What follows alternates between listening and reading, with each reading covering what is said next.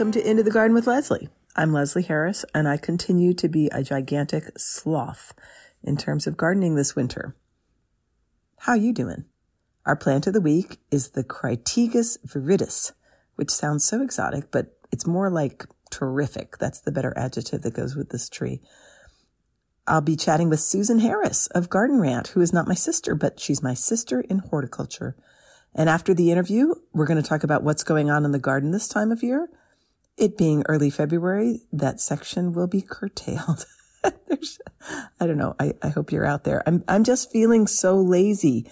I don't know what would have happened to me this season if I had stayed at my old enormous garden or what wouldn't have happened to it because nature would have taken over and chaos and well, at the expense of orderly aesthetics, but to the benefit of local wildlife, I guess. So we'll just rationalize that way. I'd probably be chasing Marianne Wilburn all over Instagram, going out there every day. Well, she's going out there. I should go out there. And then she's posting and I should post. But that is so not happening. Instead, I'm basically taking sucker punches at her for some of her posts. her hair. She's, she's, if you haven't seen her winter, why winter garden challenge, on Instagram um, and you want to get inspired instead of being like me and, you know, thinking about what jigsaw puzzle you might be doing next, um, then go check that out. And, and I'll try to curtail from taking sucker punches at some of her posts, which is, which is what people sitting on the sidelines, that's really the only thing they can muster the energy to do. But you'll hear in my chat with Susan Harris, who also has a tiny garden like I do now, that we are in the enviable question mark position of just glancing out a window saying, yep, ain't much to do out there, and then taking on some other project. In my case, it's not jigsaw puzzles anymore. That was over the holidays. It's actually putting a lot of energy into interior spaces. Our new apartment up in Greenwich, Connecticut is sort of kind of getting started. Sinks and faucets and sofas to be picked out. So I'm on that. Here I am, you know, making a gardening podcast and I'm basically saying, hi, hi, Hi, everybody out there. I am not gardening, but I, I, will be. I will be. And I had a fabulous conversation with Linda Vodder this week. Um, she of Potager blog, who has gotten me inspired because she's got a new journal out. That podcast will come out in a couple weeks. And just tonight, I'm having a glass of wine virtually with my friend Erin Schanen, the impatient gardener, and she and I are going to talk about the Philly garden trends for 2024. So, you know, I'm revving up. I'm revving up. I'm just sort of a sloth who's revving up. Our plant of the week is something that is not on my property. I've never owned it, but it's in my new neighborhood and I get to see it on my drive every day. And it's called the Crataegus viridis, which is, you know, a mouthful. It even has a diphthong in it, you know, one of those AE things. So it sounds like serious Latin. But Crataegus is actually the Greek word for tree, and viridis is the Latin word for green. And if you have a strong classical language background, you're feeling really good right now because you knew that. The common name is the green hawthorn. And here's the good news about this plant. It has four season interest. It's a native. It makes a lot of birds and butterflies happy and it has lovely spring flowers. The bad news is that it has thorns. Other good news is that there are not very many thorns. Other bad news, if you run across a thorn, it's going to get your attention because it's over an inch long. And mostly other good news, it's fairly compact, only getting to be about 30 by 30 in maturity. So let's go through these points, mostly good news, a little more slowly, and you can understand the virtues of this little green hawthorn that I think we all ought to start considering having in our garden. Crataegus viridis is native to the southeast United States. It grows from Virginia to Florida, west to the Mississippi. It only grows in zones four through seven. That's kind of funny because so I'm a zone 7B now. And honestly, I feel like I'm close to zone eight. And yet this tree is native all the way down to Florida. That doesn't make sense to me, but I think we'd all agree that I'm a gardener whose acuity does not encompass the finer points of science. So I'll leave it for others to figure that one out. Did I say it was a tree? You might have gotten the hint since it's like 30 by 30, but it has a nice round shape and it, I don't think it grows really quickly and it would be a good addition to a small garden or any garden. It grows naturally along riverbanks. Therefore, we must surmise that it's tolerant of wet soil. But according to the Missouri Botanical Garden database, it can tolerate dry soil too. So friendly, so friendly of it. Dark green, glossy leaves, pretty white flowers in May. I mean, they're, they're good. They remind me of when I looked at pictures of them because, you know, we moved in here in summer. So I haven't really seen it at that time of year, but they remind me of the Philadelphus, the uh, mock orange. They're really pretty. I can guess that its most exciting season isn't summer because it's probably going back to green leaves. But in the fall, those leaves will turn a red or a purple. And in winter, the branches are just loaded with these red berries, which are actually edible for human beings. But according to my sources, better left for birds. I guess they're a little bit tart or something. I'm also reading that they can be harvested to make a jelly, which is fun. Oh, and on a mature specimen, the bark can exfoliate to reveal an orange inner bark, which would be really lovely in a winter garden. But you know what? I Googled that and I think orange is a strong word, not completely accurate. It's sort of a rusty color, but it's very attractive. Speaking of rust, hawthorns are subject to rust, but there's a cultivar called Silver King that's reputed to be quite disease resistant. And this tree is fairly deer resistant also. So at this point, shouldn't we be asking ourselves, why don't we have one of these? Doesn't it sound kind of perfect? The little grove I drive by in my property is like five of them. And they're just, they're like tall, ball shaped winter berries. They're, you know, the red is just pretty amazing. And it makes me very happy when I drive by it. So I hope I've sold you on a native. I think my takeaway on this tree the Crataegus viridis or green hawthorn is that it's fabulous. And I think we should all give it a grow. Coming up, we're going to talk with Susan Harris about Garden Rant, about small gardens, and about hula hooping. Yes, you heard that right.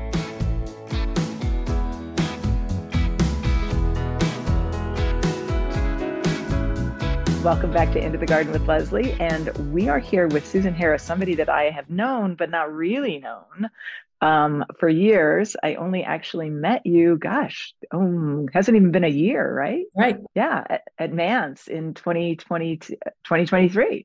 But I've known about you for so long because the very first gardening blog that I ever clapped my eyes on, or maybe it was the very first that I paid attention to because it was the very first one I liked, is Garden Rant.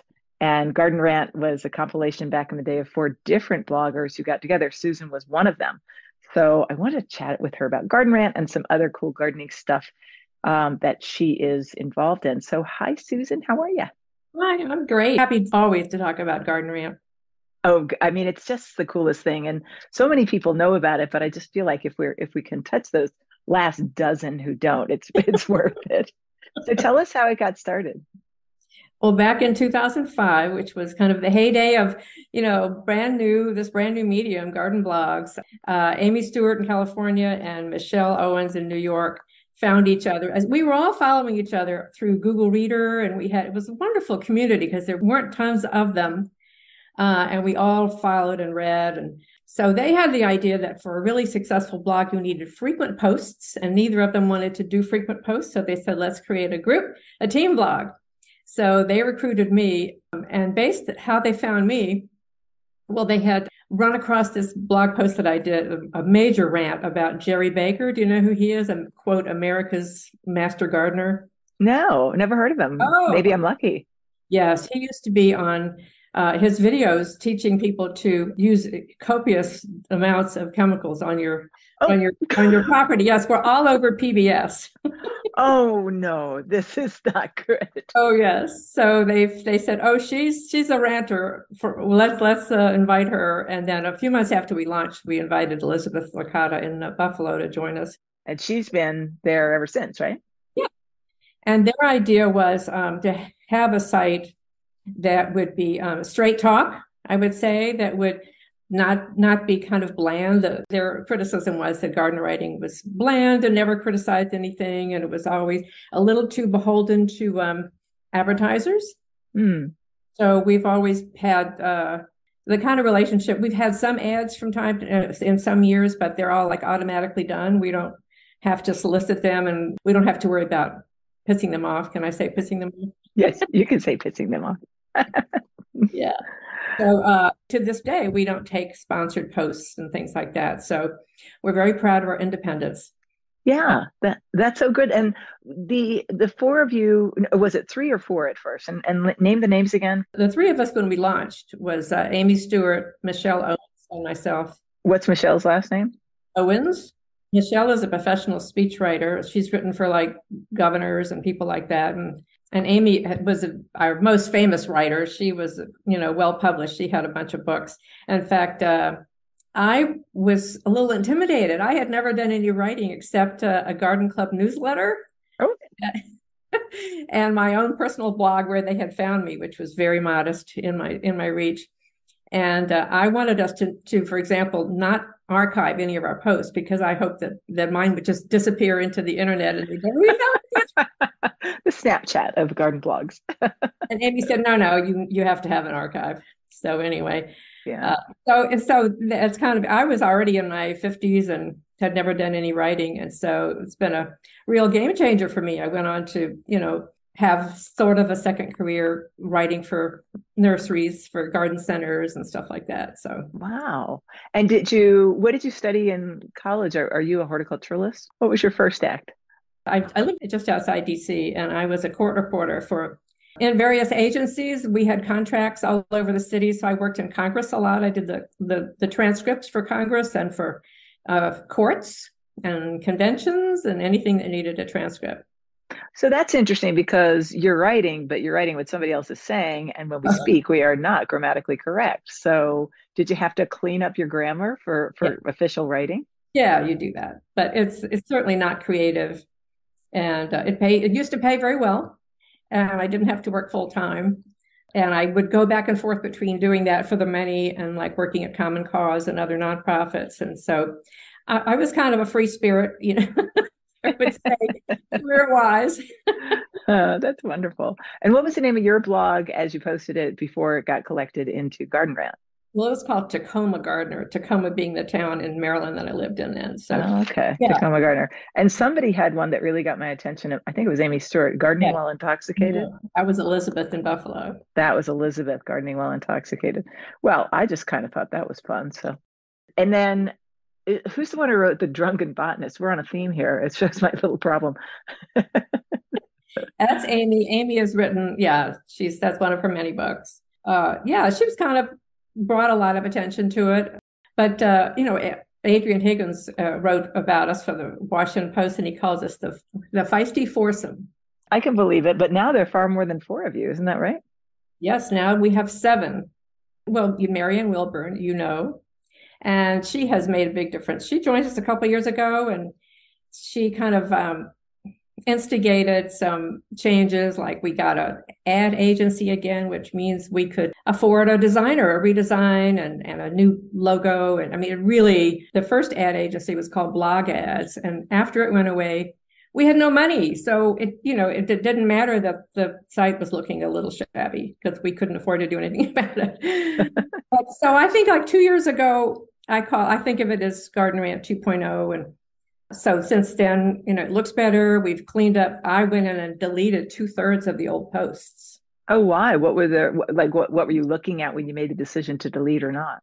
They were they did not stand the test of time. They were like, oh, here's a new story, or here's a new story, or you know, they were. We used to post like ten times a week.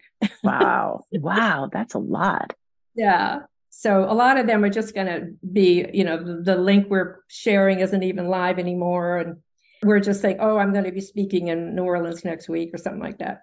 Just junk. I see what you mean. Okay, so that makes sense. And so you've got Scott Beuerlein on there too. He does individual rants in addition to Dear Gardener, which is the correspondence between those two, Marianne and Scott, right? Right. right. And we have two Brits. We have Anne Wareham and Ben Probert. And Allen Bush has been for quite a few years. Mm-hmm. Oh, and our new Pacific Northwest blogger, Lorene Forkner. Lorene Forkner. Okay. I don't think I've read any of her stuff yet. That, that'll be interesting. She's, yeah, she's in, in Seattle. So that's us. We now cross the continent and go over and, and skip the pond over to the UK. So we feel like we, although we're not how to, so it's not as though we have to cover every region because we're really not a source for how to garden. No, you're something completely different. So, like again, those dozen um, people who don't know what Garden Rant it is and haven't read uh, about it. Um, can you explain to them what, what it is that you're trying to do? Not, not just complain. You're not just being you're recalcitrant, and you're, you're you're trying to make points, right? Well, or I, I always say that I rave more than I rant. I'd like to, do, in in my defense. so yes, occasionally I'll, you know, like I um, that first rave that got me onto the rant about Jerry Baker and all that. He actually would say that recommend spraying tobacco juice over your entire property to make it clean, green, and mean.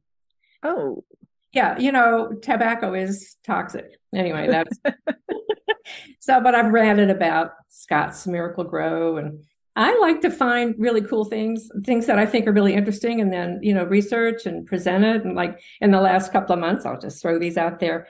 I showed off a uh, amazing cemetery in Philadelphia with the coolest green burial site imaginable. That starts as a you're on top of the the folks that are buried there. It, it becomes a wildflower um, meadow, and then it transitions to um, shrubs and then trees, and it becomes a forest for eternity. Oh, that's wonderful. Yeah. So I, I guess if it's a journalistic kind of um, uh, intention on my part, um, I think we definitely want to kind of push back against some some opinions we might consider, you know, off base or and try to, uh, like I say, straight straight talk. And we have so it's us and also our our guest ranters we call them. How do you curate that group, or do, do people approach you that want to be on the on Garden Rant, or do you approach them? Both. Yeah, I would say usually they approach us. Mm-hmm. Uh, they have they have something that they really want to articulate. They want they they have a complaint. yes, yes. Or sometimes they're writing a book and they would like to do a guest post, and that's that's fine. You know, our our writer friends, we want to give them a little exposure. Yeah, yeah. Or like we just created a new category for the post uh, called Design Talk. Oh. And I've reached out to some designers to say, hey, do you have any any relevant writings that you'd like to republish for our collection, for example? Yeah, that sounds good. So you mentioned the one about the Philadelphia um, cemetery. Any other ones that are your favorites lately, or even back in years? Well, I would say the, the my number one topic over the years has been lawns, better lawn care, and replacements for lawns. Uh, I mean, I've over well over twenty posts on that. Wow. Uh, and I started when I had a pretty big yard, pretty big lawn in my last garden. I thought, you know, I'm bored with this. I'm tired of the mowing on a hill, and it would be really fun to write about. So, and then I've, again, we're in my current garden. I've got rid of the lawn. That's it's a very hot topic. The lawns are becoming more and more, you know, in the news, and and uh, we're encouraged to reduce them. My big shtick is, is that not everyone can turn it into a wildflower meadow. You know, not every site is appropriate for that. And um, I think we need people really need helpful information, like um, depending on the degree of knowledge they have, the degree of work they're, you know, maintenance they're willing to do, and how and how beautiful they want it to be. Do they want it to look colorful and you know? So actually, something that I suggest as the maybe the a lot of bang for the buck environmentally for not a lot of work is just you know create borders around your lawn that and stuff them with small trees and shrubs. Yeah. You know easy. It's so easy. And and and if you want more flowers but you don't want to do that meadow thing which is very high maintenance then flowering shrubs. I mean that's what i was getting to. You saw the garden that i left this summer and it was big and it was a lot and um I was beginning to formulate plans to simplify it as as the body got older. I wasn't there yet though. To me, the easiest way to garden and still have flowers, pollination, and, and good action is uh is flowering shrubs. Uh, you know, and I I guess evergreens are needed for structure in winter, but it's like easy peasy, right? Well, and aside from the flowering benefits, there's structure, there's places for birds' nests and and there's biomass. I mean, I, I there's so much attention given to pollinators, uh, po- plants for pollinators, and perennials, let's say. But I I'm a big uh, proponent of more more trees and, and shrubs for the many environmental services that they yeah that they provide. Yeah. Yeah, I agree. And and then just that idea of rethinking your lawn. If you need a lawn, you need a lawn. Does it have to be turf grass? If you needed a lawn because the people needed you know kick a ball but that was 20 years ago and they're like off in the city or you know in europe or like not with you anymore then that's when you that that's the that's what drives me crazy. Like people who just sort of are in this rut of this is how it should be. You should have a lawn. Not if nobody's walking on it. But still what are you going to replace it with? Because at least in our climate with rain with sufficient rain it, it, it, unless you cover it it'll be weedy. Right. So you have to do you have to do something. Well and that brings up the the need for good ground covers. Mm-hmm. so i will say that my in my tiny garden now i make great use of three of them. Two of them are for shade. One is Packera aurea yeah that's a good one. You mentioned that to me before and that's a native right? Yes. And then ground cover comfrey is amazing. Oh yeah that's a great plant and big bloomer in the spring. For sun i have a ground cover uh, sedum that just wonderful. Have you been tracking? They're doing a lot of research up at Cornell University, and I can't remember the name of the fellow who's been on a couple of um, podcasts. I think with Margaret Roach and maybe with Tom Christopher. Anyway, um, strawberries might be a thing for growing instead of turf grass. Yeah. Yes, I know Swarthmore is studying has studied a lot of ground covers. Well, and since you mentioned Cornell, I recommend them for lawn care advice because they very smartly say, okay, if you need a perfect look, you know, golf course looking lawn, do this. But most people don't. So here's how to have a low maintenance, low input uh, lawn. So I think I wish all the extension services would do that, kind of offer a choice.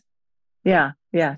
So lawn, and then any other topics that you think are really important for for you to um, to to put out there, or other people in the garden rant community. What are some other topics that you think are important? Well, since you're pulling it out of me, Leslie, I'm researching. I'm on a on a on a tear right now to find information. I think we desperately need information about what are the plants that are absolute best for pollinators. Since there's, I mean, if you're interested in pollinators, I think the most helpful information would be let's break it down. Which are the plants for specialist bees that are the most endangered? Okay, and I probably most probably all of them, maybe or or most would be native.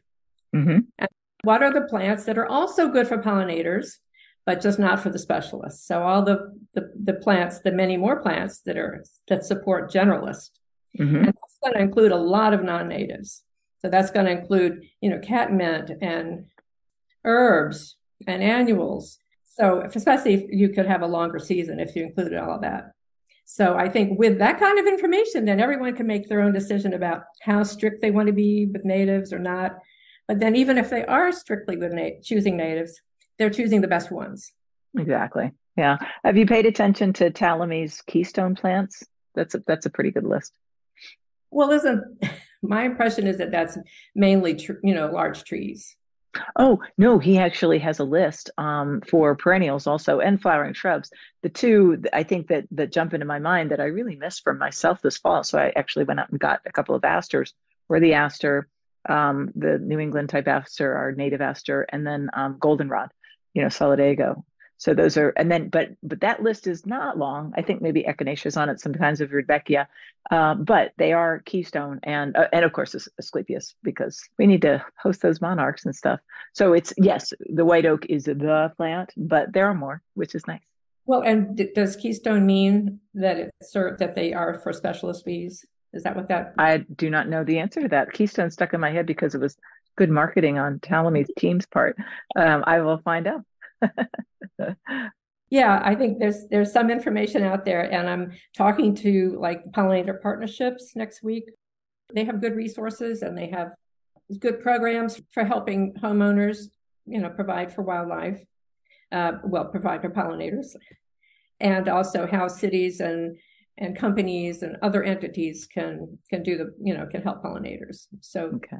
yeah i'm pursuing that's what i'm pursuing. Well and it comes from my own experience. I've been uh, some of my pots i've been growing coleus for year after year. And they're pretty and they do really well but they don't attract anything. No. So i asked on garden man i said hey what you know what plants for pots do you recommend? So boy am i into lantana and verbena so I'm very excited to see what can be done even in pots and for an extremely long season. I mean i've still got my lantana still going strong and probably will into december wow. depending on the first hard frost. Oh that is so cool. And so natives and would you say that across the seven ranters that there are varying degrees of excitement about it has to be native versus not? I know marianne actually is n- not convinced. Um, she and i have had discussions about it. I'm like wait I, I don't understand why you're telling me that all this stuff I'm reading isn't true. And I, I have a small brain, so I can't figure it out. You're going to have to explain this to me, Lucy.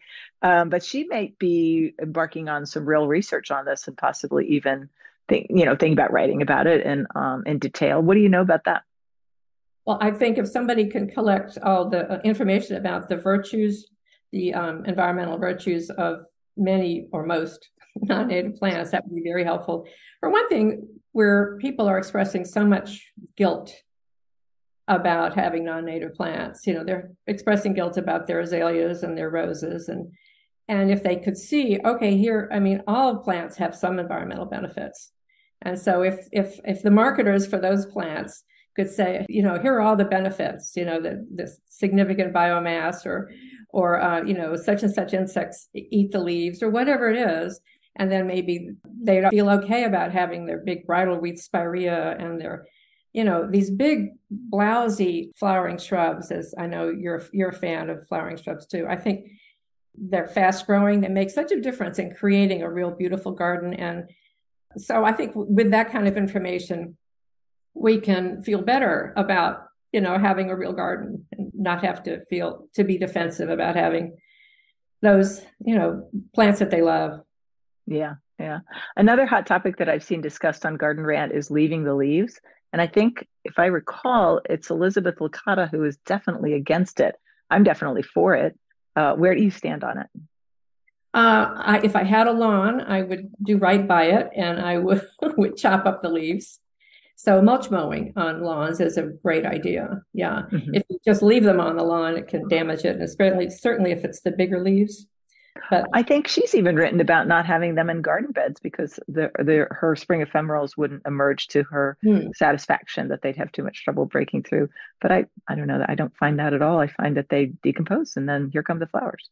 Well, as long as they're not magnolia leaves or something. Oh yeah, cardboard. Where I am now, um, I make sure that they're not um, on the sidewalk. Oh yeah, and make sure that they're not on my more desert loving, dry loving plants like the the um, lamb's ear and sedum. They don't like to be smothered all winter long. Right. Yeah, they like that dry. I do want to talk about your garden because uh, selfishly because you went from big to small like I did and I think it's kind of fun to to explore that. But before we do, how has Garden Rant changed over the years? Do you feel like the topics that are the most popular or the most attention getting on Garden Rant have changed since it began?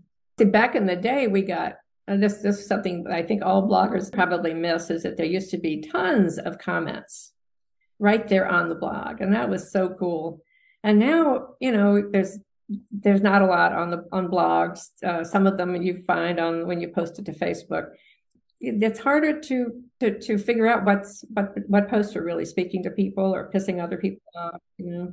Oh, that is an interesting change. And then um, can you tell the demographics on Garden Rant? Do, do, the numbers come back and say, well, tons of people read this one? Or like with a podcast, I can actually tell if, if you listen till the end, which is kind of interesting. I doubt that happens with you. No, we know where the readers are, and I think we know generally what age and gender. Okay. Are and, they? Let me guess. Are they a little bit older than than most people? and more female. yeah, that's what I got too. was wonderful though. I comment on that sometimes, and then every once in a while I get a listener who says, No, no, wait, I'm actually kind of young. I'm like, oh good. Welcome, welcome. Well, we're we're proud to have three men in the group, you know, yeah. of the seven of us. I love it. So talking about comments on blog posts, Garden Media has changed a ton because I I I feel like I call my blog which I'm it's sort of important that I do because I want to, you know, for instance, there will be a blog post that goes with our episode because there will be a photograph of you. There will be links to Garden Rant. It'll be sort of a, you know, just maybe something I forgot to say or blah, blah. But I call my blog the blog that no one reads because I, I get no comments. Uh, and for a while I stopped and like two people said, Hey, wait, actually, I kind of like that. so I do it. But so garden media has certainly changed since you began doing this. What are you seeing and do you like the changes besides the lonely blog post? I'm sure you don't like that, but are there any positives? Well, I think Instagram is great. It's uh, less effort than than actually writing a whole blog post. And do you know that when we started, they were all the advice was, oh, it has to be short, it has to be under 500 words. And now the experts are saying that the longer posts do better. So who knew? Huh. Wow. I know. I think it's interesting that well, the people who don't really want to say much are have other places to go. But if you do have things to say um, and you like to write, then blogs are the place. So yeah. And can you? I mean, I feel like sometimes I, I'm sort of treating Instagram as a blog. I mean, as I'm throwing together this new garden that I just moved into a couple of months ago, it's definitely a. I'm looking forward to looking back at it and like, okay, this is how it looked that day, and this is how it looked this day, and it's it's it is shorter, but and far fewer words. Um, but but I think I think the media is is good. Do you do you ever uh, fiddle around with anything else? Garden Rant is on Facebook too. Any other platforms? Yeah, we're on Facebook and Instagram. We um, I think we still have a Twitter account, but I don't post to it anymore. I'm pretty much off Twitter completely. Oh, I also, you know, big fan of gardening videos when it comes to how to, I want to see, you know, I'm a show me, I guess, person. And especially when it comes to things like, I mean, I've seen some people plant a plant and clearly have no idea how to do it. All they'd have to do is look at a three minute video, you know. Well, how do you know what the good, what the good gardening videos are? Because there's a lot of bad stuff out there. There is, there is. So, well, I kind of a resource site that I created a, a while back. It's called goodgardeningvideos.org. It's a nonprofit.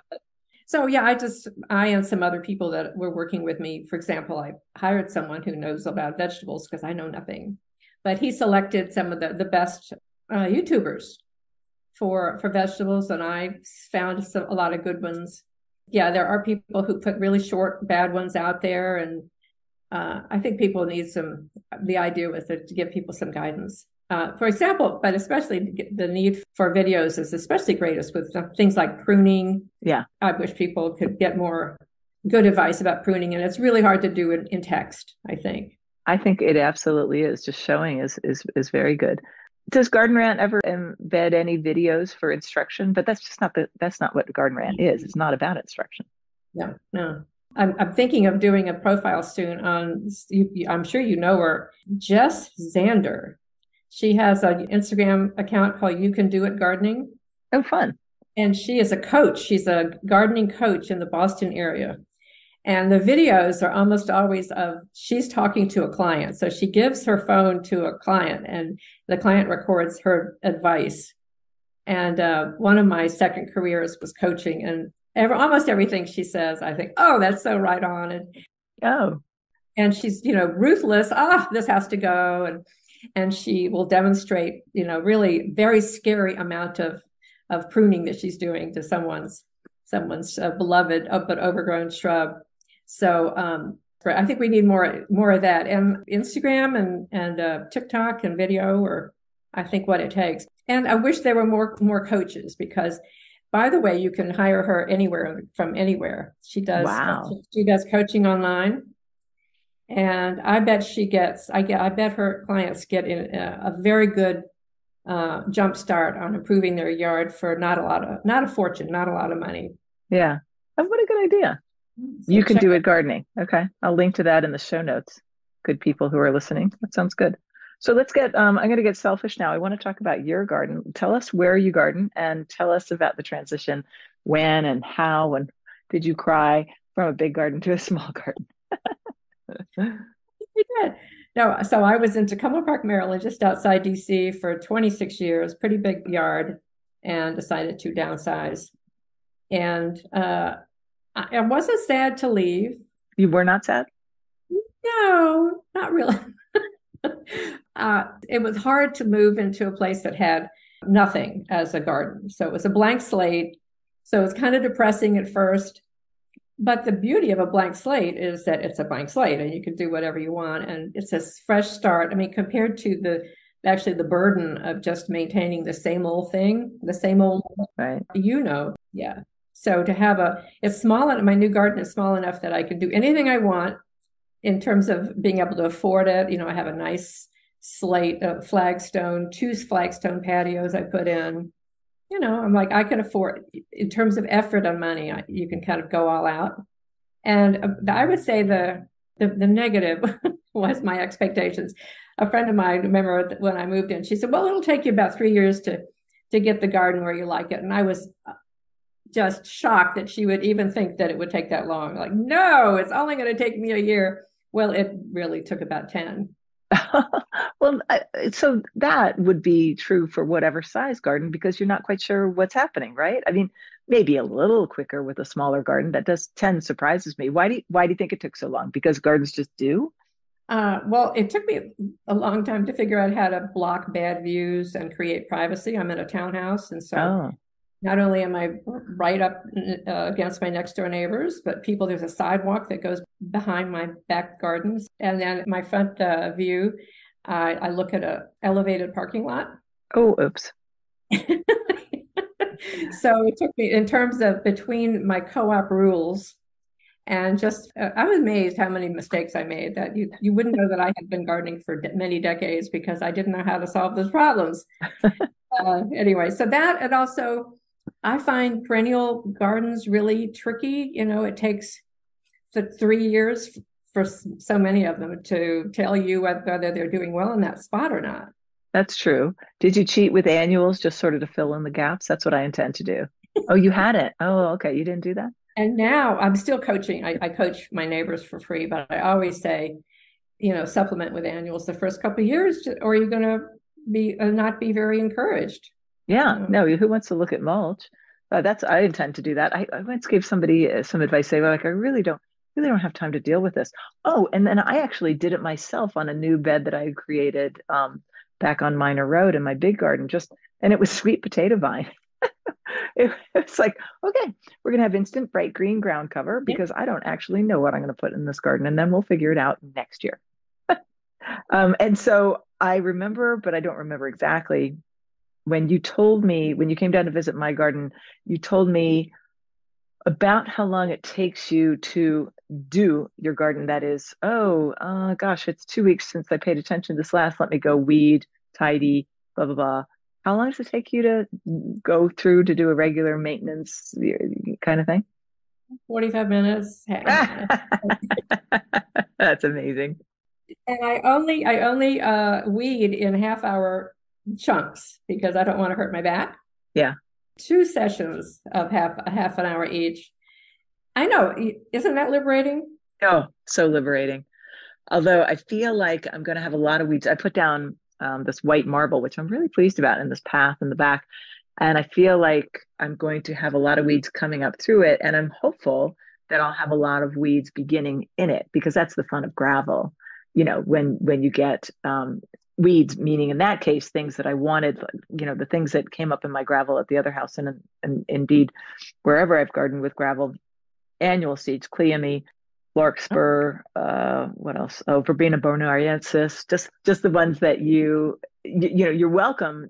Oh even um violet you know violas and pansies were starting to come. It's just so fun to see to see what could come. In my case in this year in this first spring i think i'm going to see uh, wiregrass because I don't think I got it all. Mm-hmm. yeah. I'll figure yeah, it out. that'll be a multi-year project. Well, I will say um, I haven't had quite enough space of my own here, and so I have adopted a much much larger commercial landscape. Oh, tell us about that. Yes, so it is the it is the office building for my co-op, my uh, my uh, historic sixteen uh, unit co-op that I live in, and uh, it just looked horrible. Just and nobody, you know, nobody. There was no budget, so I adopted it a few years ago, and I've, it's won awards, and I'm just thrilled with it. So I I go visit it almost. It's like under a mile away, and I go visit almost every day, and and it's just transformed. And I have a little budget because the co-op, you know, has let me buy some things, and oh, so that's been great. What kind of things do you have growing there? It had these extremely old junipers that were blocking the the entranceway and so on and I put a the comment on the question on Garden Rant: Should I should these junipers go? And almost everyone said yes, rip them out. They're terrible. Well, instead, I just uh, prune them. And uh, so they're a wonderful backdrop. And then in front of them, I put a bunch of, um, I put some spireas and some nine bark and a bunch of, I think, all native perennials, except for uh, I had some donated um, Nepeta that's been wonderful. Mm-hmm. So it's gorgeous, and yeah, it looks good all the time. That's so fun, and and uh, yeah. and you're making tons of people happy with it. You live in a very interesting town, Greenbelt, right? Greenbelt, Maryland. Right. It's called a, utop- a New Deal utopia because it was a planned city during the New Deal, and it was based on the European principles of garden cities. Hmm where you have you know, everything close enough. Everything you need is in the center, which is what we have here. Everything's walk- walkable, but there's also a green belt around the town. And we have a beautiful man-made lake. And so you wouldn't expect it to be just outside the beltway and, and 25 minute drive down into um, the city. What that do the houses um, sort of indicate that it was built in the what New Deal 30s? Are they are they all kind of classic? Yeah, 1937, and um, my house in particular is in a style that's very weird and unusual and kind of, you know, special here. It's called the international style.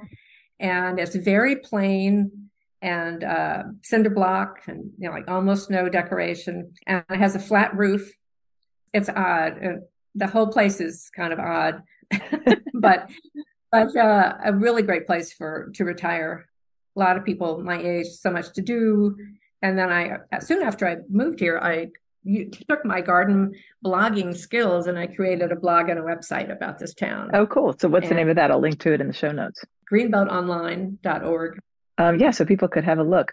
D- do you actually walk the walk? Do you walk to get your groceries? Do you walk to the, the pharmacy to whatever your errands are? Right. Everything is within a 10 minute walk. Wow. Everything that I need really. I mean, except my doctors, but you know, all the sports, the, the health club, the pools, the swimming, the uh, the movie theater. We have a beautiful historic movie theater, and my real my favorite hangout is called the New Deal Cafe. So that's where it's a co- it's also cooperatively owned, but um, there I we have like live music six nights a week. Jeez, and I'm usually there at my certain table and. dancing. I do a lot of dancing there. Well, so that can segue into this thing that I actually wanted to ask you about. Susan's this amazing garden writer. And she's she's all about gardening, and yet there's this other thing besides liking to go to the New Deal Cafe and dance and listen to music. She will take that skill and do one more with a plastic hoop around her hips. Tell us about your hula hooping. Uh, okay. Well, just over a year ago, we had a, a music festival here in our little town square, and somebody had brought hula hoops. And the last time I had tried a hula hoop, I had failed at it. So I picked it up again and was really thrilled to see that I could keep it up around my waist. Nice. Uh, yeah. And uh, it looked good, you know, and I didn't look ridiculous doing it. So um, I would say I was obsessed with it all winter. It was a wonderful winter project to learn to hoop, but just as much to to make videos about it. So it was a really fun video challenge, you know, to be filming myself and it was a lot of fun. With the videos, did you just say, now this will betray how little I know about this activity. Um, this is how you do it, or now I can do it and I'll show you a trick. Like, are there, are there, did you make advancements in your skills? Oh, yes. Well, and this was, uh, I was trying to, uh, to boil it all down to the beginner. Like, okay, here are the 10 super easy things you can do right away.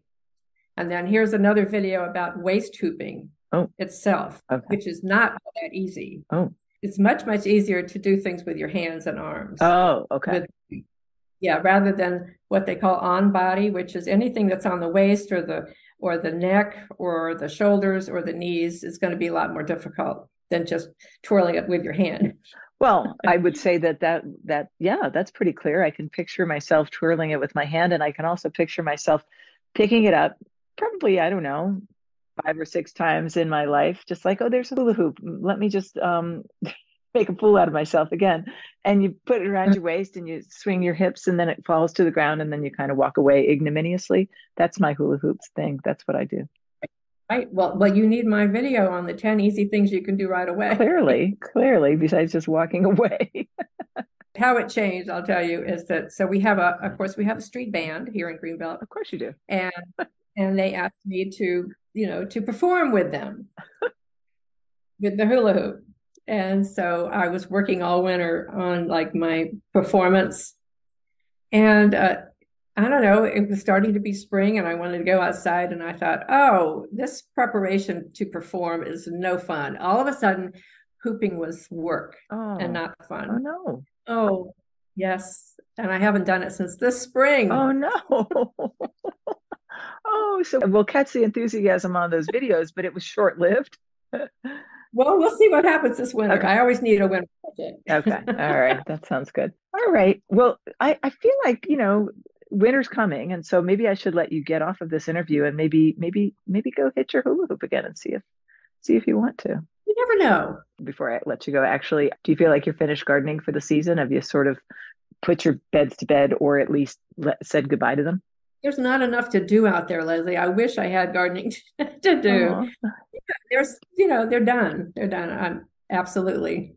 So yeah, and, and I just love throughout the growing season that you can go outside every day and look at your walk around your little garden and see something different uh-huh. you know and all winter long there's really nothing there's really nothing I, d- I always do my pruning in the winter i like i like doing that I mean, yeah, I mean, it has to be 40 degrees and no wind, but I'll, I'll get out there and bundle up and just snip, snip, snip and kind of chop and drop. That's what I'm looking forward to doing. I'm very tempted to do it now, um, but I know that this is not the great time to to prune. Out of all the times of the year, listeners, you probably know this that you know pruning um, basically induces new growth, and you don't want a plant to say, "Oh, I'll start growing now that we're about to go into winter." yeah, it's really the worst time to prune it. It is. It is. But January, that's I think I think I'll be out there snipping away. I like to uh, to coach people in pruning, and so that's something that I do offer in the winter. Oh, good for my neighbors. Yeah, I don't charge anymore. I'm just doing it as a good good fellow co-op member. Oh, that's so nice of you. It's fun. It's really fun to. I don't know if you ever done an any. Well, I'm sure you did when you were with, with your company. But showing people how to prune is just very um, gratifying. I think it is, and I do it. There's some good slides that I've pulled together. It's not quite the same when I go do a speaking thing, and it's jet and it's general gardening, and I'll just you know the the basics of you know dead, diseased, and um, damaged dead diseased and damaged and then crossing branches and and you know the crotch pruning and you know shaping stepping back you know having somebody else help you if you're on a ladder and you know wiggling things i i, I love it i just think it's really fun and i enjoy making shapes topiaries lollipops all sorts of silly things really oh yeah oh yeah oh. yeah i'm a i'm i'm i think pruning is one of my favorite parts of gardening it's really fun uh-huh. Oh, me too. Yeah. Yeah. It's really good. Well, and with, again, with flowering shrubs, you have so much leeway versus conifers where you have almost none. Right. You know that there's some new research out. Um, it was put together with the Fine Gardening magazine, but I can't remember who their source was. It might have been might have been Mount Cuba because I think it was with um, Annabelle, you know, arborescens type hydrangeas. And for me, that was always like, oh, okay, the freedom to not look at sticks all winter. We're going to take those back to four to six inches and look at other things for clients. And sometimes, depending on where they were on my property, sometimes for myself, I did that. Well, it turns out that they flower much better if you take away only a third of the branches. And I can't remember whether you leave the fat ones or the thin ones, but I feel like you leave the thin ones, which is counterintuitive because with that kind of hydrangea, you don't want it to flop. So anyway, I think I'll link to that article in the show notes of this. Are you tracking that at all? That there's new research on this? I had not heard that. Okay. I'll tell you what what I'm what I'm re- trying to figure out is I had a, a, rant about the fact that I had bought the uh, oak leaf hydrangea called Snowflake, which is very po- apparently a very popular cultivar. The trouble is the flowers are not at all interesting to insects. So and it has no fragrance whatsoever. Oh. Yes. So I'm in the in the market for a couple more hydrangeas, and I want to make sure that they actually are liked by pollinators. And I don't know how, how to find out. I feel like Mount Cuba has done some work on that. I love oak leaves. Oh my gosh, what great four season plant. Talk about fun to prune because oak leaves have that beautiful exfoliating bark in winter. If it's within view of a of a uh, window for me in winter, I'll go in, prune out all the hairy bits, and make it try to look sculptural. I'm sure I'm cutting out a million flowers, but oh well. well, I'm looking at the the honey, little honey. Oh yeah, that lime green one. But I want to make sure that the bugs like it. I've been burned. Apparently, if the height is different, if a cultivar's height is different, that generally doesn't affect how favorable, you know, the reaction is by insects. But if it's if you change the flower, like in the case of snowflake, mm-hmm. that's that's a, a red flag that maybe it won't have provide the value that that the species does. Because little honey, I think, is supposed to top out at three or four feet, but I left one behind at my old garden, and that little honey was was coming along. I think not, you know, definitely still a dwarf, but I think it might have gotten to five feet. So, but they're great pot. They're, they're wonderful in containers because they are so compact at first. Did it have insects on it? Great question. I don't know. I was too busy gardening. it's probably right. good that I got to a smaller garden. That's silly. I should know that. well, I look forward to seeing your smaller garden someday, and I hope I can show you mine someday. Oh, yeah. I would love that. Thank you so much for chatting with me. Enjoyed it. So fun to see you. And we'll be right back in a few minutes to talk about what to do in your garden right now, even at even though it might be the dead of winter.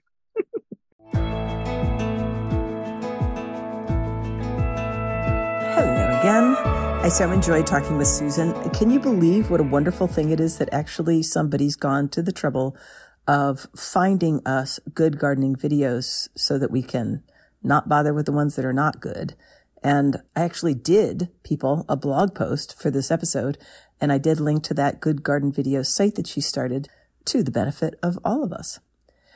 Also in our conversation, Susan and I talked about keystone plants for a moment, you know, those that are the most important to grow. And we were wondering whether some keystones could be perennials.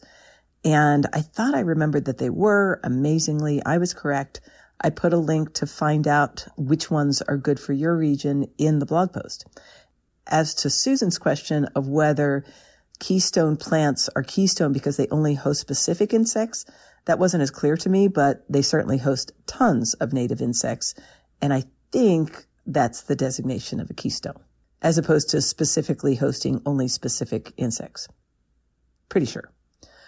What else to follow up on? Oh, uh, there are links to the green belt situation, her New Deal utopian town that is so cool, and of course, Garden Rant, which you probably already read anyway. And if you don't, let me shake a little finger at you over the podcast waves. It's a really good one. I think you would enjoy it. But the burning horticultural question is, did Susan go back to hula hooping over this winter? And the answer, listeners, is yes.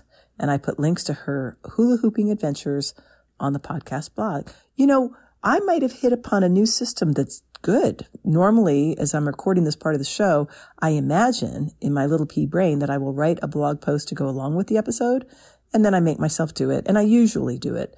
But you know, I think you know, it's not my favorite part of this gig.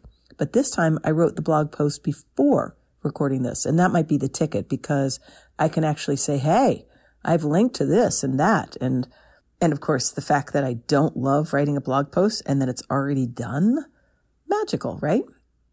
Well, I think we've established that I'm a lazy blogger. I'm also a no good lazy gardener at this point. So I can't tell you what's going on in my garden because A, it's tiny and nothing's really changing at this time of year. B, it's under a layer of upturned sod used as mulch, which was an experiment. I can't wait to see if that was a good idea. And C, I'm almost done with my pruning and I want to save some for March and it's still early February. So uh, in the category of do as I say and not as I do, you could be perusing seed catalogs. You could be sharpening and organizing your tools. You could be pruning anything that might need it. Oh, let me just interject that I checked out the You Can Do It gardening Instagram account that Susan recommended and everything I saw and let me just tell you that I wasted too much time looking at this lady whose name is Jess Zander. She gardens up in the Boston area, but everything I saw that she puts on Instagram was like spot on. Wow. I agree with that. So she must be brilliant. And it was clearly stated. So since I'm not serving as an inspiration to you at this point in your garden, you might want to go have a look at her. Maybe I'll get her on the podcast. My local master gardeners and native plant organizations are beginning to spew out newsletters, which helps if you're thinking like me, well, I'm sitting in this chair. But if I read about gardening, that's uh, sort of like gardening, right? And the only other bit of unsolicited advice that I will churn out at this stage is that if you're beginning to venture out and clean up perennials or do a little pruning, don't forget that like just chopping things up and leaving them at the base of the plant that you chopped from that is probably about to erupt in green leaves in a few short weeks that will hide the bits. It's really good for your soil and it's quite easy on your back. So don't forget to experiment with the chop and drop system in places where it's not going to make you sad to look at organic debris. When you're feeling lazy, like, do you ever ask yourself, is this okay? Is, am I okay that I'm not just doing what I usually do? And my answer to myself is yes, because I know myself well enough to know that it will all get done. And before long, I'll be letting my local nurserymen get in touch with my inner wallet and sticking my hands in the dirt as it warms up for spring. So I'm going to just embrace the laziness. Oh, here's a reminder that I'm not having official sponsors for my podcast this season. So if you'd like to donate a cup of coffee, please go to lhgardens.com and click on the blog and see all the links that I actually did create, glory be, and consider donating a cup of coffee toward the support of the podcast. And speaking of supporting the podcast, Rusty Gear, American singer and songwriter, has graciously supplied all the music for this show, which I use week in and week out, and I often forget to thank him. He continues to write great music, so have a listen, Rusty Gear on Spotify. He's, he's terrific. I named this show Into the Garden with Leslie because usually I'm really into my garden. Right now, I'm just into talking about my garden and yours. I'm hoping that we can all get geared up soon. It's happening, people. It's just not happening for me at this moment. I'll see you next time.